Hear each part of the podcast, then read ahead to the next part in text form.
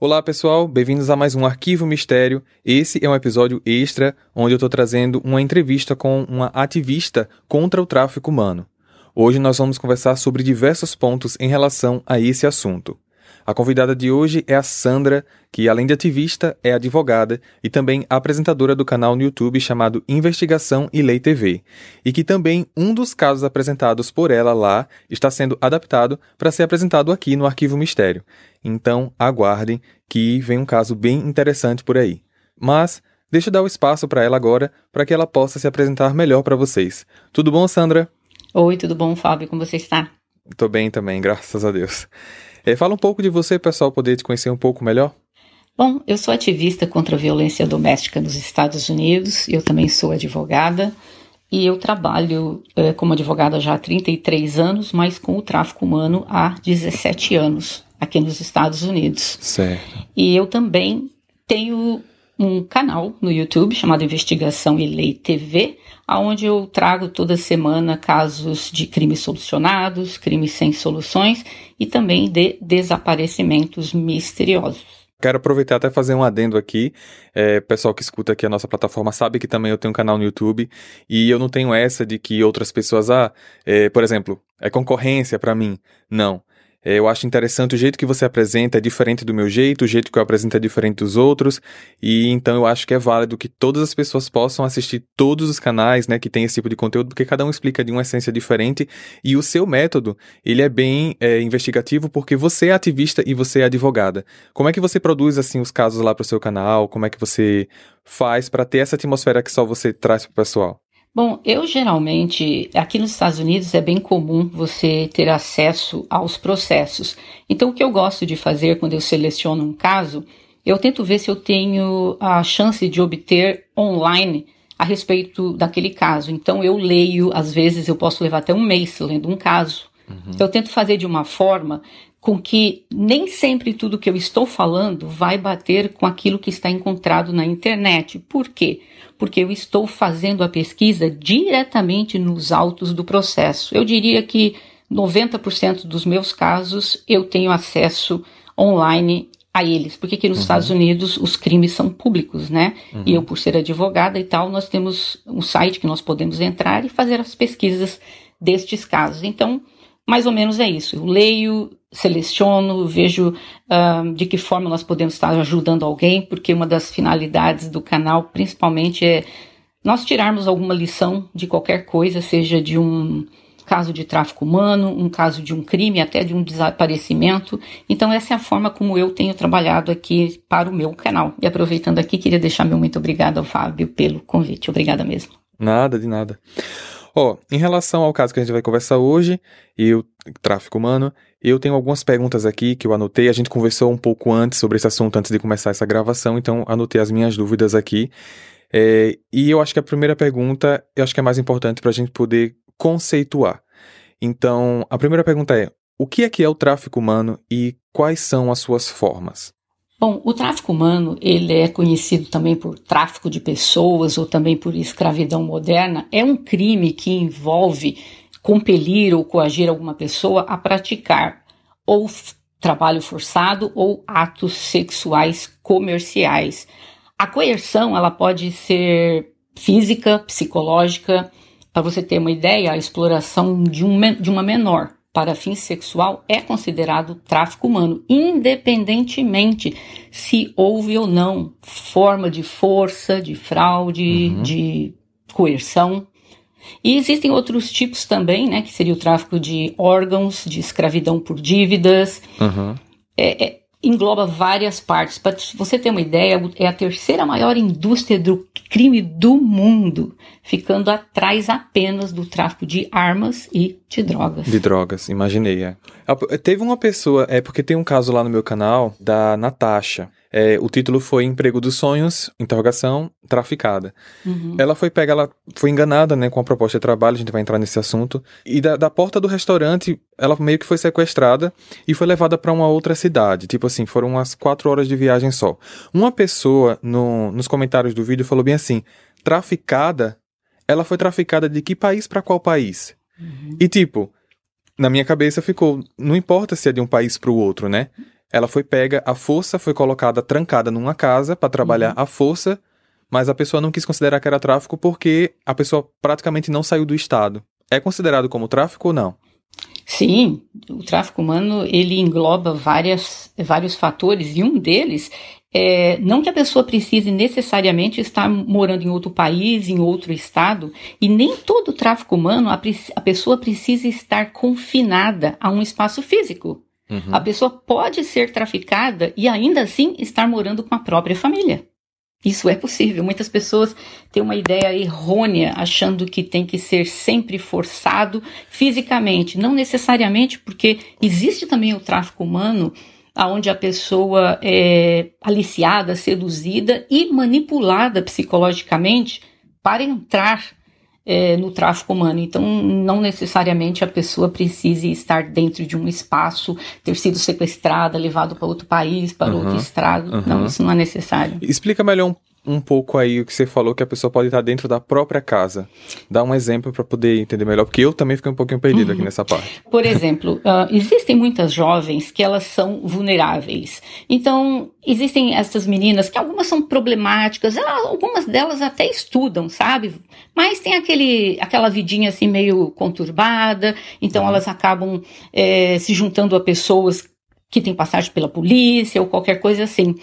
E de repente, essas pessoas acabam sendo forçadas ao tráfico humano por causa de algum fato que os traficantes saibam daquela pessoa. E o que, que eles vão fazer? Eles vão coagir aquela uhum. pessoa a fazer o que eles querem, senão aí tem as, as ameaças. Certo. Ou eu vou fazer algo contra a tua vida, eu vou fazer algo contra a vida dos teus pais, ou eu vou liberar esse vídeo na internet. E aí certo. a pessoa acaba voltando para casa levando uma vida que, digamos assim, todos lá de fora, de fora pensam que é normal. Mas essa pessoa está sendo vítima do tráfico porque ela está sendo explorada sexualmente, está sendo manipulada psicologicamente e, em muitos casos, até fisicamente. E essa pessoa pode certo. estar morando com a família, sim. Entendi, entendi. Você falando aí de jovens, é, acredito que não são só as jovens que são traficadas, né? Quem são. Qual é esse grupo assim de vítimas? São adultas, jovens, homens, mulheres, é, transexuais? Você tem um, um grupo assim que atualmente você consegue quantificar esse pessoal? Bom, não existe assim um perfil único da vítima do tráfico. Pode ser qualquer pessoa, independente da raça, sexo, nacionalidade, religião, qualquer coisa, né? Uhum. Estado é, socioeconômico, educação. Então não existe, nós dizemos que não existe um rosto no tráfico humano. É, Para você ter uma ideia, 51% das vítimas do tráfico identificadas, elas são mulheres. 28% são crianças e 21% são homens. Uhum. E des, deste grupo, 72% das pessoas exploradas são exploradas na indústria do sexo. Uhum. Então, e existe também 43% de vítimas que são traficadas internacionalmente ou às vezes até dentro de fronteiras nacionais, dentro do próprio país. A faixa etária, ela fica entre 15 a 30 anos de idade, portanto, uhum.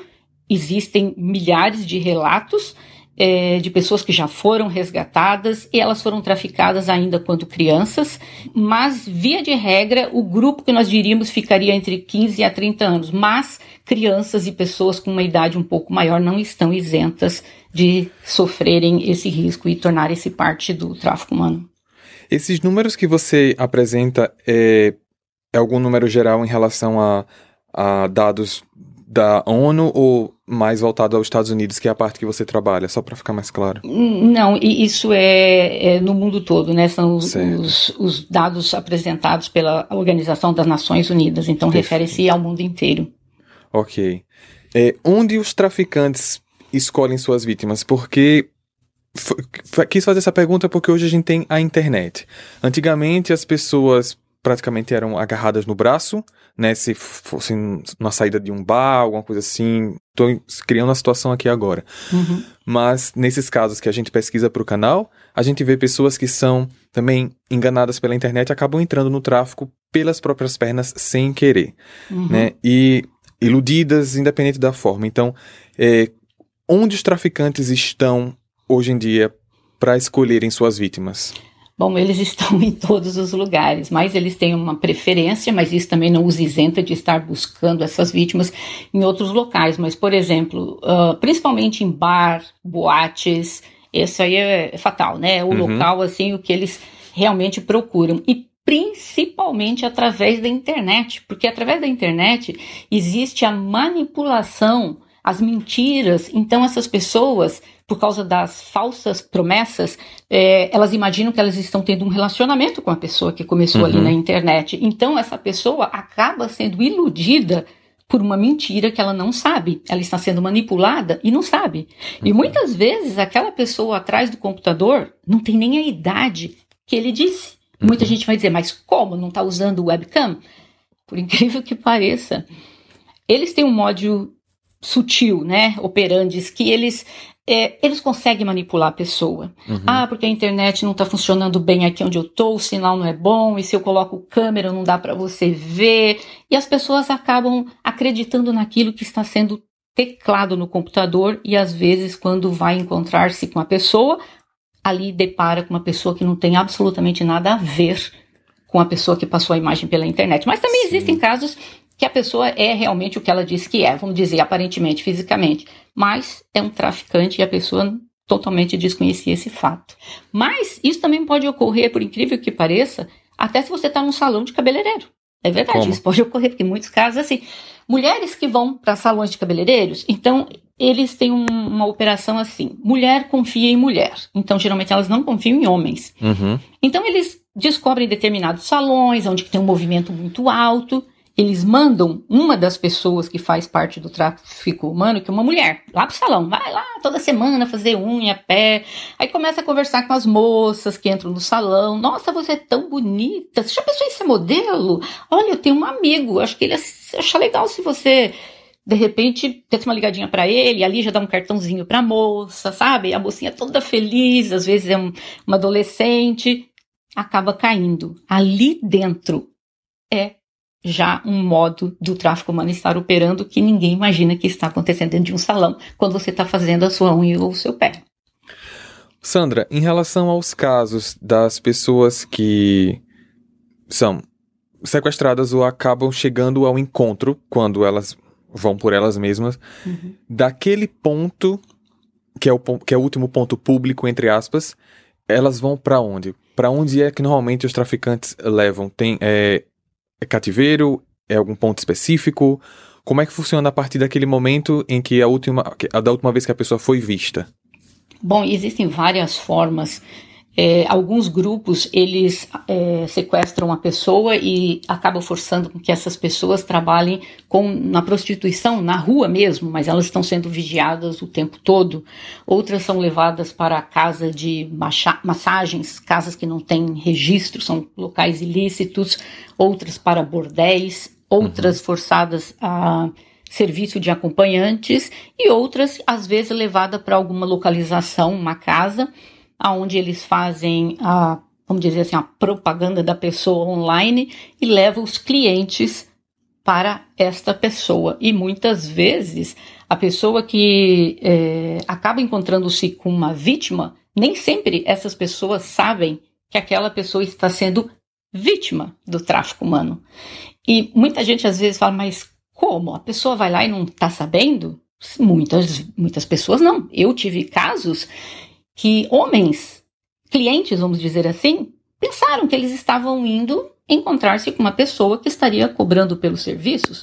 Chegando lá, descobriu que essa pessoa era traficada e uhum. eles acabaram denunciando uhum. estas pessoas e essas moças foram resgatadas. Então, nem todo mundo que aparentemente, aparentemente é um cliente sabe do tráfico humano. E esse pessoal que é traficado, Sandra, é, recebem alguma coisa pelos trabalhos fornecidos ou são praticamente escravizados?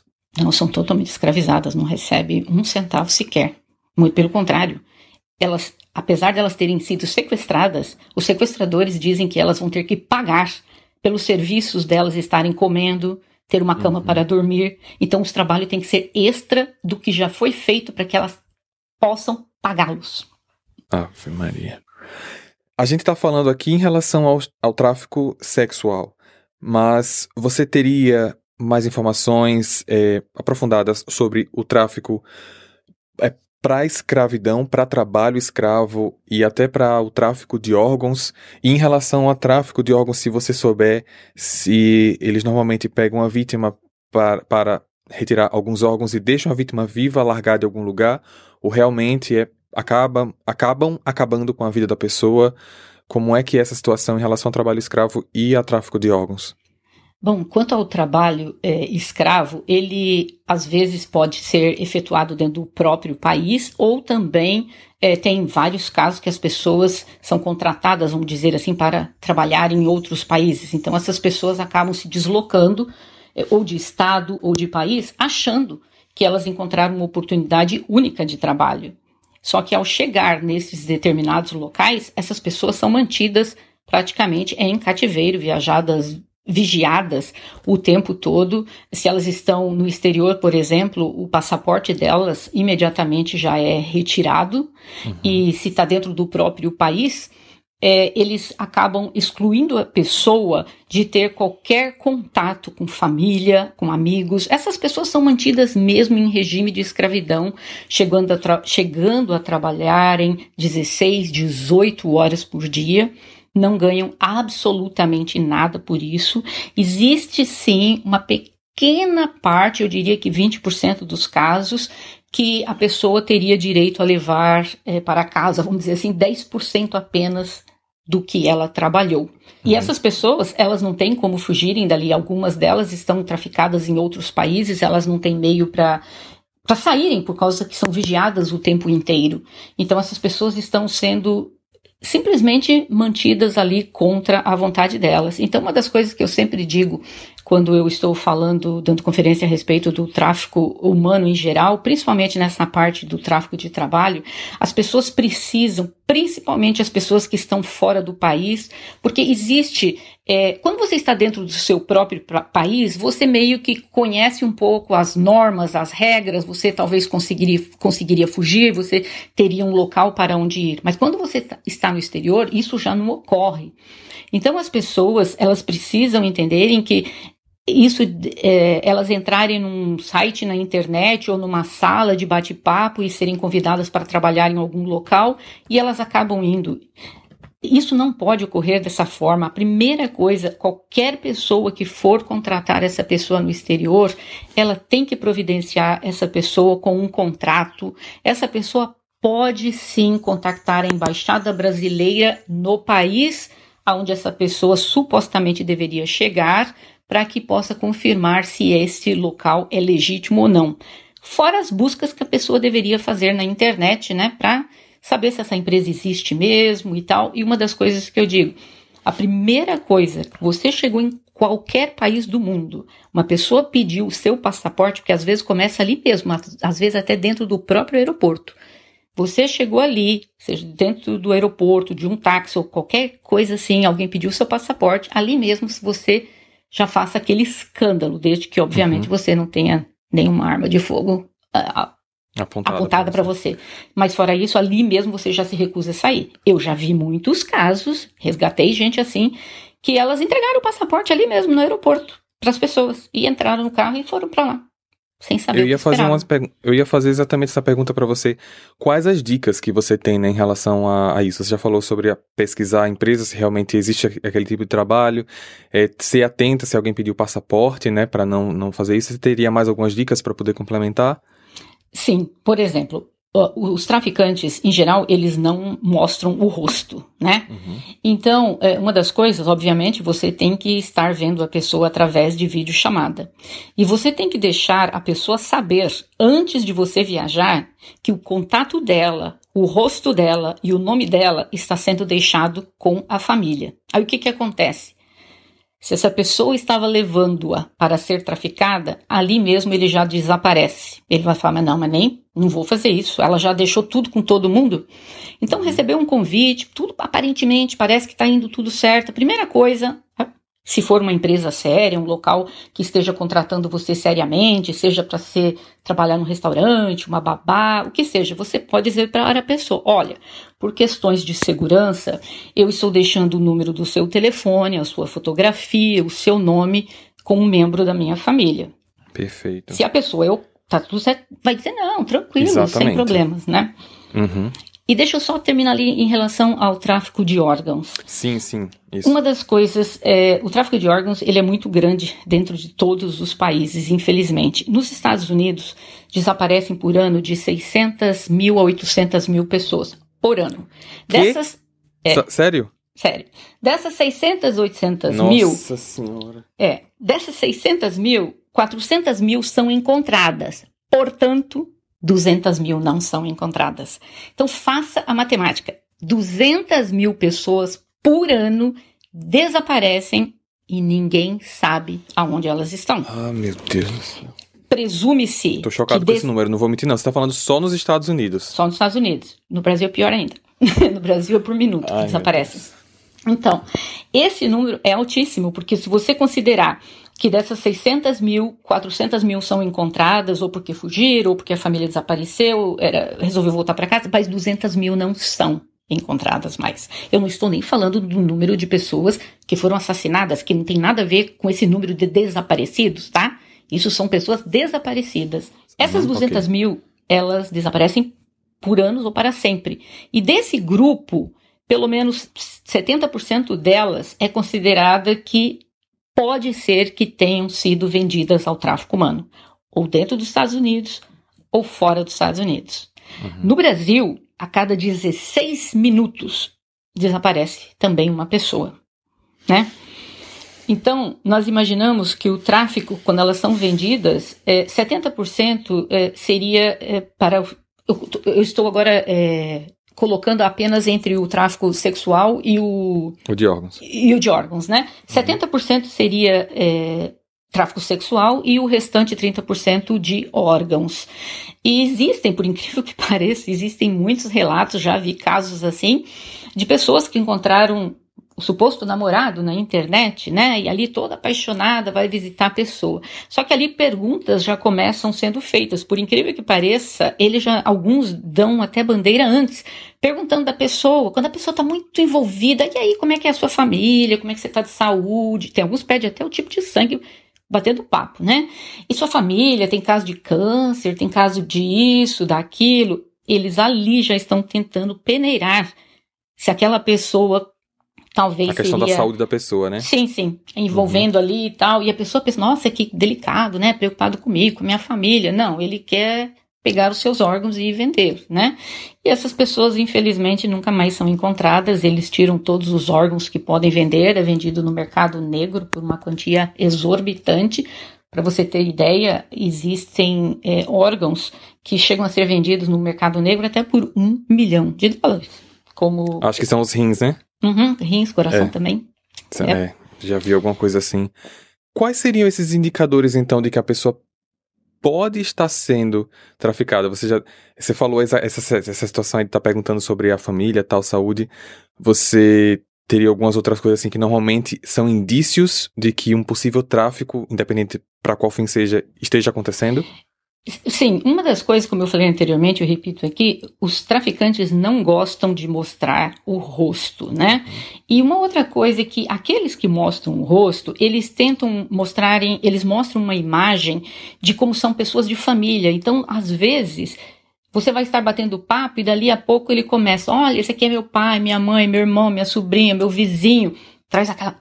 A pessoa se sente importante. Nossa, ele quis me apresentar para todo mundo. Mas não é que ele quis te apresentar para todo mundo, ele estava ali tentando, vamos dizer, se esconder no meio daquele povo todo hum. para que o rosto dessa pessoa não seja identificado. Porque, como eu falei, a maior parte das vezes eles vão conversar com as vítimas por meses e nunca vão mostrar o rosto. E às vezes, por muita, muita insistência, mostram, mas mostram no meio de muitas pessoas, né? Uhum. E ali, você toda feliz, que ele está te apresentando para toda a família, para todo mundo, que você não vai ficar ali, ei, mostra o seu rosto aqui, sabe? Então, uma das coisas principais, seja para trabalho, para namoro, para qualquer coisa, você a primeira coisa que você tem que fazer, você tem que ver a pessoa, o rosto desta pessoa.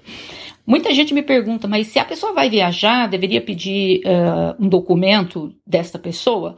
Bom, os traficantes, eles nunca vão usar o nome verdadeiro. Então, eles têm dezenas de passaportes. Então, não se iludam ah, porque ele mostrou a cópia do passaporte para mim tal. Não, eles têm diversos passaportes, né? Então, o cuidado mesmo em si seria você conhecer a pessoa. Se é caso de namoro, não vá viajar para encontrar-se com o homem. Não. Se ele quiser, ele vai deslocar-se e ele vai encontrar você, que é muito, muito remota a possibilidade que ele vai fazer isso. Uhum. Entendeu? Então, não aceite convites nem com passagem comprada, nada. Se ele quiser, ele vai te ver. Se é do trabalho, como eu falei anteriormente, contacte a embaixada brasileira no país onde você está, faça buscas online e por aí vai. Antes da gente ir para uma sessão de perguntas aqui em relação a números, uhum. é, fazer uma pergunta pessoal em relação à sua experiência. Uhum. Qual foi o caso mais é, de resgate que você já conseguiu participar?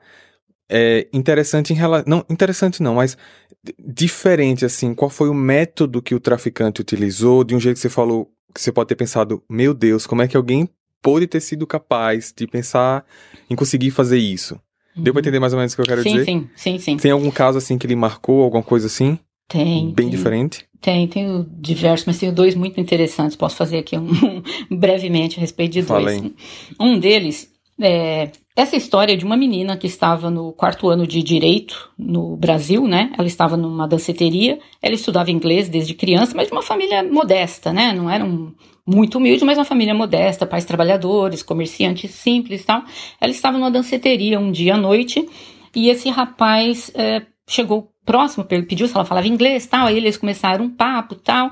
Em suma, ele disse que ele estava no Brasil quase que mensalmente. Se não era no Brasil, ele estava em países da América Latina, porque ele trabalhava com café, e a América Latina é um grande produtor de café e tal. Então ele estava sempre ali.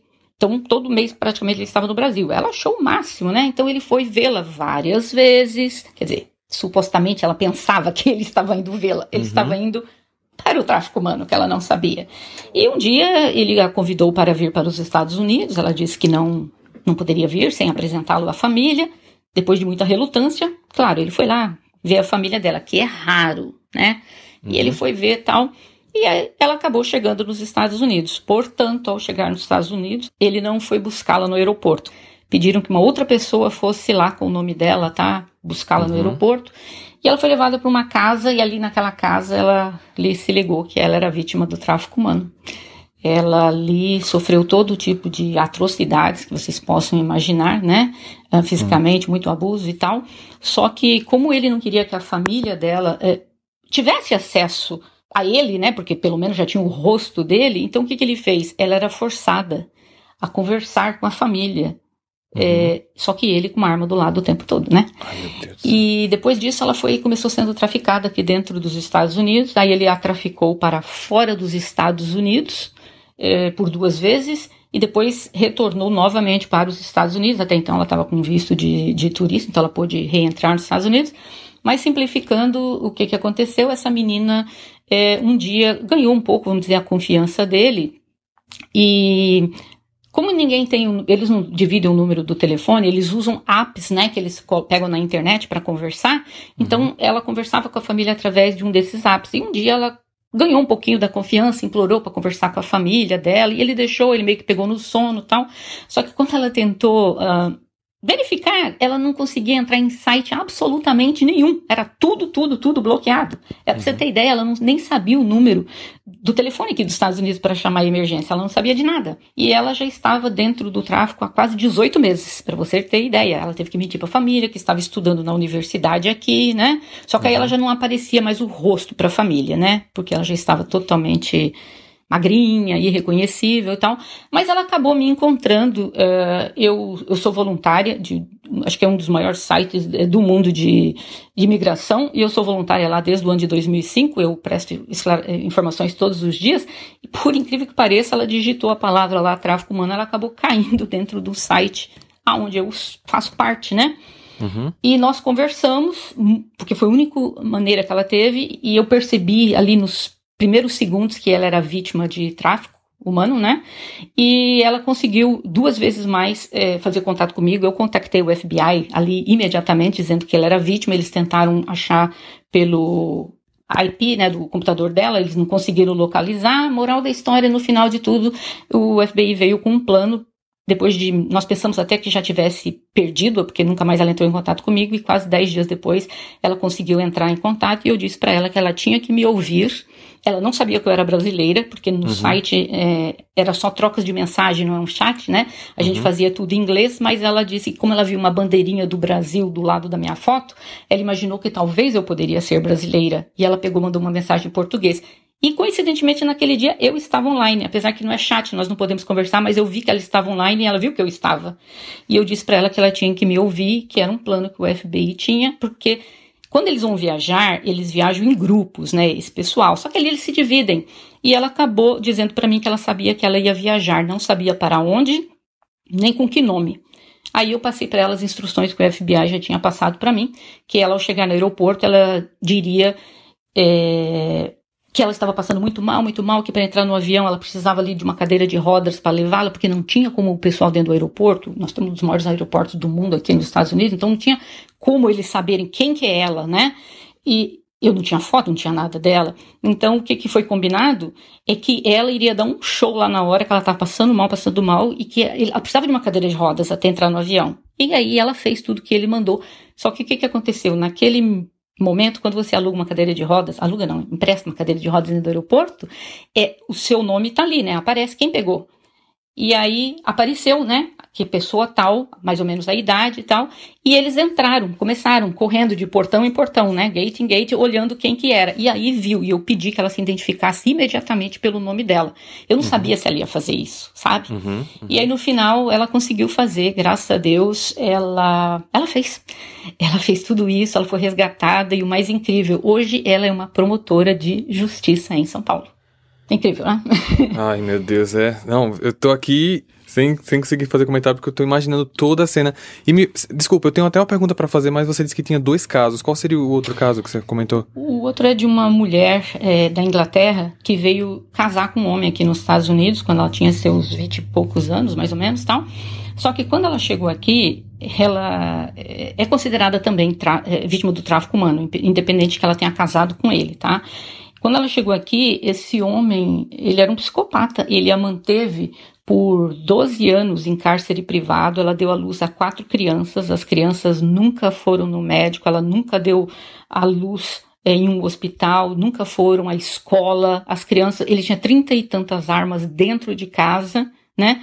E a família dela procurava por ela aqui nos Estados Unidos e ninguém encontrava, ninguém encontrava aquele homem que eles tinham o nome, porque tudo era falso. E aconteceu a mesma história. Ela acabou me encontrando dentro de um site. Só que, pra você ter ideia, ela nunca tinha colocado o pé para fora da porta. Imagina você viver 12, 12 anos numa casa, quatro Deus. filhos, no pé na porta. Não podia. E ela acabou me encontrando, porque a gente tem aqui mais ou menos já acertado com o FBI, quando são casos assim, o que, que a gente deve fazer, porque eu não vou estar ligando para eles naquele minuto que eu estou falando com a pessoa, né? Uhum. Então eu tenho mais ou menos já as instruções do que fazer, eu os contactei depois, e foi combinado que ela deveria, como ele tinha tantas armas, o medo dela é que ao se render, ou, ou dizer nós estamos aqui, ele matasse o resto dos filhos. Uhum. Então nós instruímos que ela começasse a ganhar a confiança dele, se ela poderia ir na frente da casa, mesmo com ele ali na porta, pegar a correspondência que fica dentro da caixinha do correio, né? Uhum. E ela ia lá todo dia, todo dia um pouquinho ele deixava, mas não deixava as crianças. De vez em quando ela, não, deixa ele vir comigo tal. Até que quando ela começou, olha, ele já tá deixando, mas ele fica na porta, né? Aí o que que aconteceu? Foi combinado com o pessoal da, do FBI, o FBI combinou com a SWAT que Naquele dia ela iria sair para pegar as cartas com as quatro crianças. Só que na hora que ela estivesse com as quatro crianças, eles é, já imediatamente fariam o resgate delas e, e, prenderiam ele. Foi exatamente o que aconteceu, né? Na hora que ela colocou assim ali perto da caixinha para pegar, centenas, não foram nem poucos, centenas de homens do FBI e da SWAT pularam ali na frente dela, tiraram e ele acabou sendo preso e eu não tive mais notícias dela. E depois de oito meses eu recebi uma mensagem dela dizendo que ela estava grata, tal, tal, tal, e que ela estava de volta na Inglaterra. Graças a Deus ela foi resgatada. Graças a Deus. Mas também foi é considerada vítima também do tráfico humano, sim, porque sim. foi mantida em cativeiro, né? Sim. A pergunta que eu ia fazer quando estava contando o primeiro caso do aeroporto uhum. é uma dúvida que quando eu apresento alguns casos lá no canal, muitas pessoas vão lá no, nos comentários e ficam falando assim: Ah, por que que na hora, antes de entrar no, avi no avião, não gritou, não saiu pedindo por ajuda, não entrou em desespero porque está em um local público? Óbvio que essas pessoas sofrem ameaças, mas uhum. conceitualmente falando, por que, é que essas pessoas têm medo de fazer isso? Qual tipo de ameaças elas sofrem ou o que é que torna esse ato perigoso? Ah, pela retaliação, porque essas pessoas é, são levadas a acreditarem que e eles não deixam de ser, né, pessoas perigosas, que fazem parte de uma grande rede. Então eles têm essas pessoas. Então eles mostram muitas fotos de moças é, que foram baleadas, ensanguentadas, que elas acreditam que são moças que pertenciam a essa rede, mas nem sempre eram. São uhum. fotografias extraídas da internet. Então eles ameaçam as pessoas. No caso dessa moça, a ameaça é que ele sabia onde estava a irmã e eles chegaram até a gravar um áudio da irmã dela é, conversando em inglês com um rapaz, ou seja, aquele rapaz fazia parte da rede. Então ela se ligou que realmente a irmã dela estava em risco. E, e por causa disso, ele sempre dizia: no momento que você fizer qualquer ato, falar alguma besteira, eles estão lá perto dela, você esquece, nós vamos terminar com a vida dela. Uhum. Então aí acabava acontecendo que ela tinha medo, porque ela sabia que a irmã dela é, estava na mira deles, né? Então, por causa disso que ela ficava. E uma das coisas que eu tentei explicar para ela foi, de, de, cara foi assim: olha, se você está sendo. Porque essas pessoas não têm tempo para estarem perguntando, fazendo questões, então a gente já tem que encher essa pessoa de informações. Eu disse para uhum. ela: se eles estiverem apresentando fotografias de pessoas sem vidas, de sangue, disso, aquilo, não acredite. Tudo isso é tirado da internet. Ele disse que vai terminar com a tua família, não acredite. Então, já meio que enchi ela de informações, entendeu? Uhum. Mesmo que ele conheça algum membro da sua família, saiba, eles não estão em risco. Coisas assim. Então, essas pessoas são manipuladas e realmente elas não têm como. Elas sabem que se elas abrirem a boca, ou elas vão sofrer é, uma retaliação, ou alguém da família. Então, o medo é muito grande, é, é, é imenso, sabe? É feita uma lavagem cerebral mesmo nessas meninas. Uhum. É, em relação aos números, eu tenho aqui algumas pequenas perguntas. Quais são os países que têm o maior número de pessoas traficadas é, em relação ao tráfico sexual? Bom, eu vou falar mais ou menos pela ordem, como é que é. Infelizmente, o Brasil está no segundo da lista, né? Então, uhum. Venezuela, Brasil, Bielorrússia, Rússia, Turquia, é, China, Sudão e Irã é, e Tailândia. Esses são os países que têm o maior número de pessoas sendo traficadas, né? É, é muito grande. Infelizmente, o Brasil, hoje em dia, a maior parte das meninas traficadas na Europa, elas chegam, é, a maior parte, né, é na Espanha. Tanto é que é bem difícil hoje uhum. em dia pessoas jovens entrarem na Espanha por causa deste problema. Já para evitar esse, esse tipo de sim, situação. Sim. Esses países que você falou aí não são países com uma grande situação saudavelmente, economicamente saudável. Então, dá pra gente considerar que a grande maioria das pessoas que são traficadas são pessoas com baixa renda ou, ou isso é meio a meio? Não, não necessariamente, porque é, apesar que eu te falei, essa, essa ordem é que são os, os países que têm o maior índice de pessoas traficadas, mas os Estados Unidos, por exemplo, um país milionário, e nós temos um número exorbitante aqui de pessoas traficadas também. Entendeu? Uhum. Então, uh, é obviamente que eles acabam é, tentando escolher uma pessoa que tenha menos, menos acesso, vamos dizer assim, cultural, socioeconômico, mas isso não quer dizer que todas essas pessoas são pessoas de nível é, financeiro baixo. Não, não. Existem pessoas que estudaram, foram para universidades e mesmo assim foram traficadas, né? É, é muito grande o, é, a receita né, do tráfico humano, só para você ter Essa ideia. era a próxima pergunta. Quanto é que, que envolve em relação ao tráfico, englobando tudo, sexual, de, de trabalho escravo e o uhum. de órgãos? Bom, só o sexual por ano são 99 bilhões de dólares. Aí, se nós acrescentarmos o, o de órgãos e o de escravidão, pode chegar 300, 400 bilhões de dólares por ano. Nossa Senhora. É muito, né? Quase meio trilhão uhum. de dólares. Se a gente for converter em reais, Sim. aí passa de trilhão. Não. Certeza. Paga a dívida externa de alguns países até. Sim, caramba. Bem, eu já fiz a grande maioria das perguntas que eu tinha aqui, mas eu deixei uma pergunta para o final que acho que é uma das mais importantes. Uhum. Se a gente, de alguma forma, conhecer alguém ou duvidar ou estiver desconfiando de que alguém ali do meio ou que alguém que você conhece ou alguém que conhece alguém que você conhece, enfim, esteja sendo vítima do tráfico, o que é que a gente pode fazer para que também a gente não se não se comprometa em relação a isso, uhum. mas para que a gente possa ajudar essa pessoa, pelo menos a ser verificado se realmente é o que a gente está pensando ou não. Uhum. Bom, é, todas as pessoas traficadas, como eu falei, elas são, a maior parte, é, facilmente manipulável, então por causa disso que elas acabam é, caindo né, no tráfico humano, né? Obviamente tem a parte do sequestro também.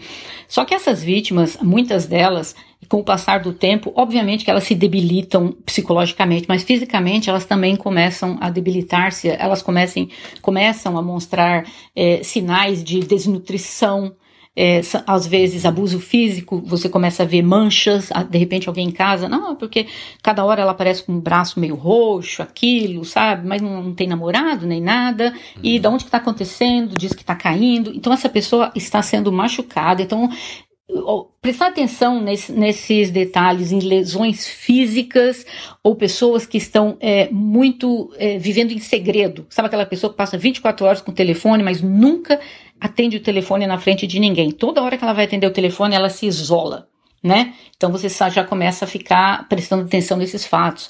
Ou se você tem alguém que é da família, que essa pessoa não está trabalhando, ou até trabalhando num trabalho humilde, mas está aparecendo em casa com coisas muito caras, tele, telefones de última geração, joias, sapato, bolsas de marcas, que não condiz com o padrão financeiro desta pessoa. Então, esses são fatores que as pessoas podem começar a observar, que seriam a parte também física, financeira, psicológica da pessoa, né? E o que eu diria se você estiver vendo isso, o máximo se você tiver a chance de aproximar-se desta pessoa é deixar ela saber que existe uma saída. E se ela precisar de ajuda, você vai fazer o máximo para ajudá-la, que você poderá contactá-la as autoridades para ela, mas não force fazendo perguntas. Ah, não, eu sei que você está fazendo isso. Não, não comece com essa retórica porque não dá certo. Você tem que fazer o contrário. Olha, eu não sei o que está passando com você, mas eu estou vendo que tem alguma coisa que está errado. Errado. Eu queria que você soubesse que seja lá o que você estiver passando, olha, tem uma saída. Olha, eu posso te ajudar. A gente pode tentar te livrar deste meio começa a deixar a pessoa se sentir confiante ao ponto que você possa talvez depois estar. Agora, obviamente, se tem criança envolvida, você tem que ir diretamente na polícia, né? Eu estou uhum. falando em caso que a pessoa é maior de idade, mas se você percebe. Estou entendendo. Estou... Seria. Desculpe interromper, mas seria mais a situação de, ao invés de você puxar a pessoa para você, fazer com que ela venha para você em relação uhum, à confiança, exatamente, né? Exatamente, uhum. exatamente. E quando você vê que está ocorrendo com pessoas que sejam menores de idade, aí você vai direto nas autoridades e fala: olha, eu tenho uma suspeita que isso está acontecendo. Aí se você fala, mas eu não quero ir, você pode telefonar anonimamente, tanto Era no Brasil. Outra pergunta: qual site, qual uhum. número de telefone, qual os locais, tanto no Brasil como nos Estados Unidos, já que você trabalha aí, para que as pessoas possam entrar em contato se precisar? É, nós temos a linha aqui nos Estados Unidos, né, que nós chamamos de é, a linha. É, para as vítimas do tráfico humano, então que o telefone é 1888-373-7888. E já no Brasil, uh, eu diria que se você tem a suspeita que alguém esteja envolvida no tráfico humano, seria você comparecer eh, na delegacia mais próxima. O Brasil tem um, uma maneira totalmente diferente de lidar com o tráfico humano de outros países, principalmente em relação aos Estados Unidos, né? Então seria basicamente mesmo é, comparecendo numa delegacia de polícia ou obtendo o telefone de qualquer delegacia de polícia e dando um telefonema uhum. anônimo. Eles, essa pessoa não vai ser comprometida de forma alguma por estar denunciando maus tratos, né? Sejam de crianças ou adultos ou de qualquer forma de maltrato com qualquer ser humano. Essa pessoa pode fazer isso. Acredito que no Brasil o Disque 100 é usado bastante para isso também, já que é denúncias em gerais, então... Pode ser sim, pode ser Disque sim. 100, é. Sandra, teria mais alguma informação para acrescentar em relação ao que a gente conversou hoje? Que eu, as minhas perguntas todas uhum. já foram feitas aqui.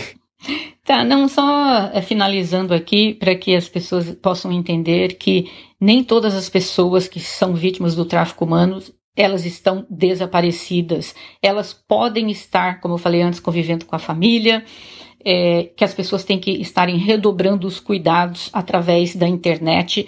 Eu sempre parto do princípio que, apesar da modernidade, da tecnologia, a internet não é um bom local para você estar é, fazendo novos amigos ou tentando encontrar alguém para sua vida, né? É, é, muito arriscado. Então, uma das formas que eu sempre digo, nunca saia, nunca ausente-se do seu estado, da sua cidade para encontrar-se com ninguém em hipótese alguma. E não importa o quanto tempo você conhece aquela pessoa. Se alguém tem um trabalho para te oferecer, dizendo que você precisa viajar para o exterior, você vai ter esses papéis em mãos, você vai verificar. Se você vai encontrar uma pessoa na internet para um relacionamento, essa pessoa vai deslocar-se até a tua cidade, vai encontrar você, vai encontrar é, seus amigos, seus familiares. E quando você percebe que isso não está havendo, é porque ali existe uma grande chance que você poderá estar caindo na rede do tráfico humano. Então, a minha dica é essa: é a internet. A internet é um grande problema hoje em dia. A gente tem muitos benefícios através dela, portanto aumentou muito e muito também. o número por causa disso, por causa do uso da internet. É isso, basicamente. É. Muito obrigado por ter aceito o convite para a gente conversar sobre esse assunto. Obrigada eu. Parabéns pelo trabalho que você faz. Acredito que você deve passar por várias situações quando vê alguns casos que chegam para você que você pesquisa para saber o que aconteceu. Acredito que não são informações fáceis de digerir. Uhum. Então, Parabéns pelo trabalho. Obrigada. Pessoal, para quem quiser conhecer mais é, o trabalho da Sandra, os casos que ela apresenta com essa parte investigativa, com esse tom que vocês conheceram aqui nesse, nessa entrevista, é só ir lá no YouTube e procurar por Investigação e Lei TV. Sandra, muito obrigado mais uma vez, tá bom? Obrigada eu, Fábio. Pessoal, eu vejo vocês então no próximo episódio. Até lá.